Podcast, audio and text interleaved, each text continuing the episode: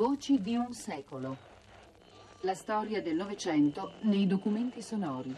Un progetto di Giovanni De Luna. Regia di Enrico Lantelme.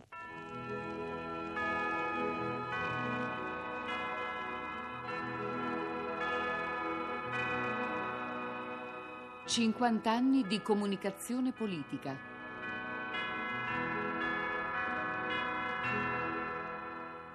proclamata la Repubblica, in questo 10 giugno si apre una nuova fase della nostra attività che sarà De Gasperi ha aperto a Torino la campagna elettorale per la democrazia cristiana. Il Presidente del Consiglio ha fatto un'ampia rassegna della situazione politica interna ed internazionale ed ha documentato l'azione svolta dal governo per la difesa Radio delle Italiana, istituzioni democratiche. stazioni della rete rossa. Alle 9.45 di stamane il Presidente della Repubblica ha votato al seggio elettorale numero 2 di Dogliani.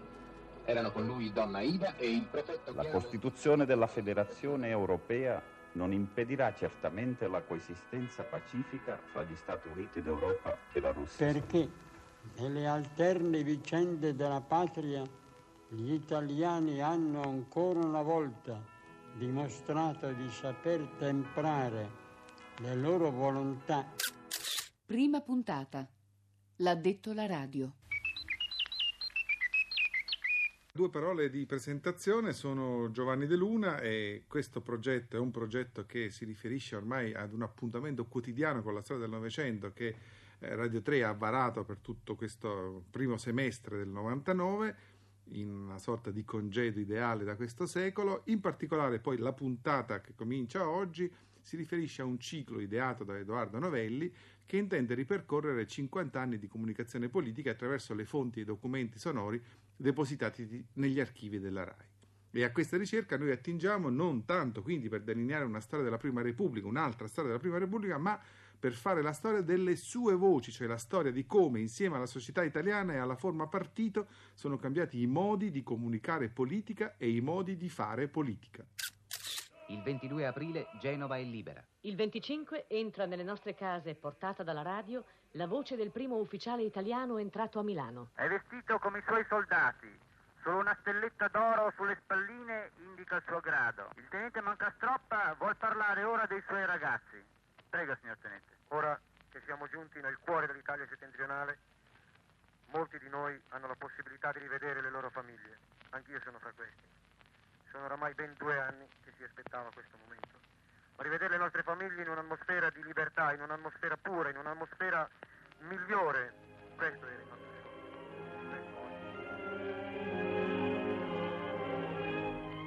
Il 26 ascoltiamo da Milano la sigla d'apertura della prima trasmissione partigiana. Radio Tricolore. Questo documento registrato nei giorni immediatamente successivi all'insurrezione di Milano il 27 aprile 1945 ci introduce in questo viaggio a ritroso nel tempo che ci riporterà indietro fino agli anni 50, gli anni della guerra fredda, della contrapposizione muro contro muro tra Stati Uniti e Unione Sovietica, a un decennio di passioni che in Italia si identifica con la solida egemonia democristiana all'interno dei governi centristi, ma anche forse con i primi segni di un miracolo economico destinato a stravolgere in profondità i lineamenti di questo paese. Fino al 1954 la radio è assolutamente egemone tra i mezzi di comunicazione di massa. E nonostante il documento che abbiamo appena ascoltato, quello da Milano appena liberata, lasciasse presagire una drastica rottura con il passato, l'inizio di una nuova era anche per quello che riguarda la comunicazione radiofonica e la politica nelle comunicazioni radiofoniche, in realtà eh, questo passaggio eh, è molto meno traumatico di quello che potrebbe immaginarsi e risente più di una marcata continuità che non di una rottura e questa continuità, devo dire, si riferisce un po' a tutto, alle formule organizzative, alla struttura dei palinsesti, a tutto quello che invece aveva caratterizzato l'EIAR fascista. Il Consiglio dei Ministri, nell'ultima riunione, ha approvato la Convenzione per la concessione dei servizi di radiodiffusione e televisione alla RAI, subordinando la concessione stessa al passaggio della RAI sotto il diretto controllo dello Stato attraverso l'IRI. La RAI, avendo in pochi anni dalla fine della guerra ripristinato e ampliato i suoi impianti e riorganizzato i servizi, dà il maggiore affidamento anche per l'avvenire. È il 1951 questo accordo tra la RAI e l'IRI sancisce una visibilità istituzionale delle comunicazioni radiofoniche che fanno della radio la voce ufficiale del governo. L'ha detto la radio è un imprimatur a quel punto di sacralità e di ufficialità rispetto alle notizie, rispetto alle informazioni e rispetto al complesso della comunicazione politica. A una politica recitata allora prevalentemente sulle piazze e gridata nelle aule parlamentari si affiancò quindi una sorta di progetto pedagogico autoritario di propaganda politica che puntava più che a ottenere consensi immediatamente spendibili sul piano dell'emotività, a rassicurare gli italiani proponendo un'immagine edificante, austera e distaccata del governo e dei partiti di maggioranza. RAI, Radio Italiana, stazioni del programma nazionale del secondo programma. Cerimonia dell'inaugurazione dei nuovi trasmettitori di Genova 1, Pescara 2 e Pisa 2. Vi parliamo dal centro trasmittente di Portofino. Liguria, Toscana e Abruzzo sono oggi all'ordine del giorno nel mondo radiofonico. Tra pochi minuti le antenne di cinque nuovi trasmettitori uniranno le loro voci al già possente coro delle stazioni radiofoniche italiane e queste nuove voci avranno nome Genova 1 con la potenza di 50 kW, Pisa 2, Pescara 2, Genova modulazione di frequenza e Genova modulazione di frequenza 2. Al potenziamento delle strutture a cui si riferisce questa trasmissione del 1954, al potenziamento delle strutture degli impianti, corrispose quindi un disegno governativo che, soprattutto nei primi anni del dopoguerra, accentuò molti aspetti già presenti nel rapporto tra la radio e il fascismo. L'enfasi pedagogica della radio questa volta fu infatti piegata verso un altro compito. Non si trattava più di, in qualche modo di fare gli italiani facendone dei fascisti, ma si, eh, si trattava di fare gli italiani facendone dei cittadini. Questo corso di alfabetizzazione politica, questo corso di alfabetizzazione e di apprendistato agli istituti della democrazia dopo vent'anni di dittatura fu un compito esplicitamente assunto dalla radio in tutto il suo palinsesto, in tutto il suo nel complesso delle trasmissioni, anche se ovviamente la palestra privilegiata di questo esercizio restava lo spazio dedicato specificamente alla comunicazione politica.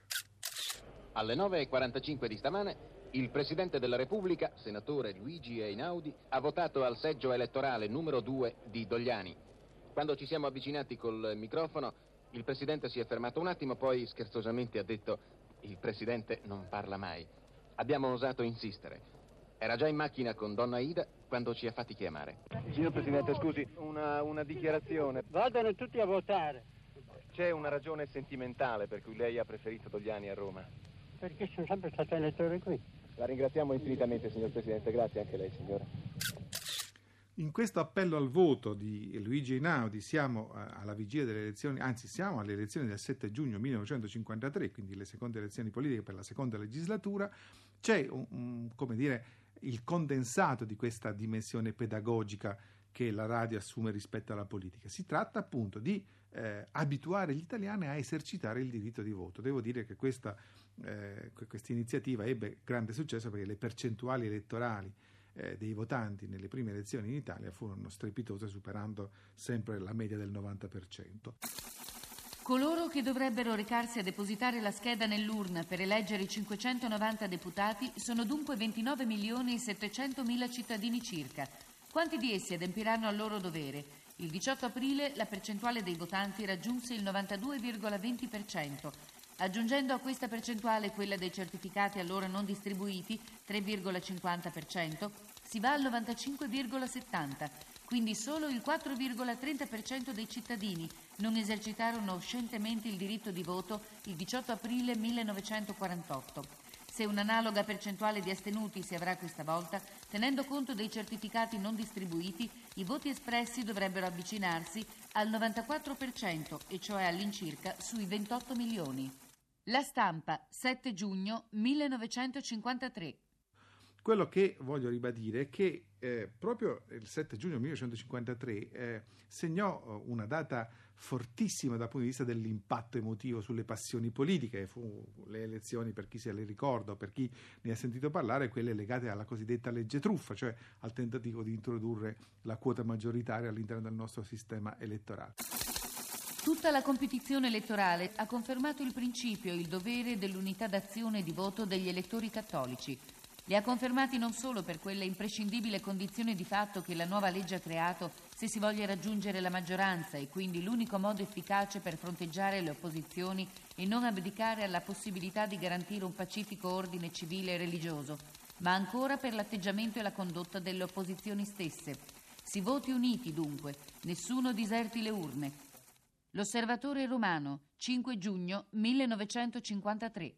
Eppure anche nel calore di quella battaglia, sia l'appello che abbiamo sentito, ma sia complessivamente eh, la radio nel complesso del suo palinsesto, tentarono di accreditarsi quasi come un'entità super partes.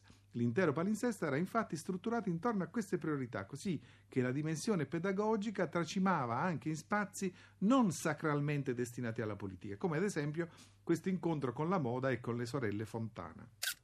La politica oggi non è più gioco di pochi, ma una conquista di tutti. E quindi non vi meravigliate se si parla di una moda del voto. Se non si partecipasse oggi tutti a questa espressione democratica, si farebbe l'effetto di uno che girasse vestito alla foggia di cinque secoli fa, una persona fuori dal tempo. In ogni ambiente oggi, a ragione, non si parla che delle consultazioni elettorali. Basta rivolgersi attorno. Da qualunque parte comincia un discorso, si finisce sempre a parlare dell'argomento del giorno. E le sorelle Fontana, che avevano cominciato col darci delle anticipazioni sulla moda estiva dell'anno, ci hanno portato a parlare di elezioni. Fine poi la moda non è altro che l'espressione del tempo e dell'ambiente in cui viviamo è una delle tante espressioni della maturità di un popolo, come del resto è espressione della maturità di un popolo sentire o meno il dovere di votare. In famiglia sentiamo molto il dovere di votare e le darò l'esempio. Ieri alle 4 è arrivata precisamente mia sorella che abita a New York, lasciando i suoi affari a New York ed è venuta proprio per votare. In realtà, soprattutto dopo le elezioni del 1953, nella fase quindi della seconda legislatura, quella che gli storici chiamano del centrismo instabile, la radio diventò sempre più partitica e sempre meno super partes, allineandosi in questo senso agli strumenti della guerra fredda, così da restituirci pagine importanti della furibonda polemica politica che investì allora il confronto tra maggioranza e opposizione. Ma questo lo vedremo domani, sempre alla stessa ora e sempre su Radio 3 con Giovanni De Luna. Butcher you and everything goes crazy. Ba, ba, butcher me bambino, ba, ba, bo, bo, boco piccolino, for you, kiss me and I'm a kiss you. Sha la la la la la la la lu.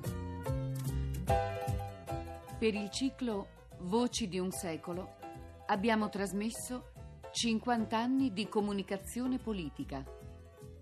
Prima puntata. L'ha detto la radio.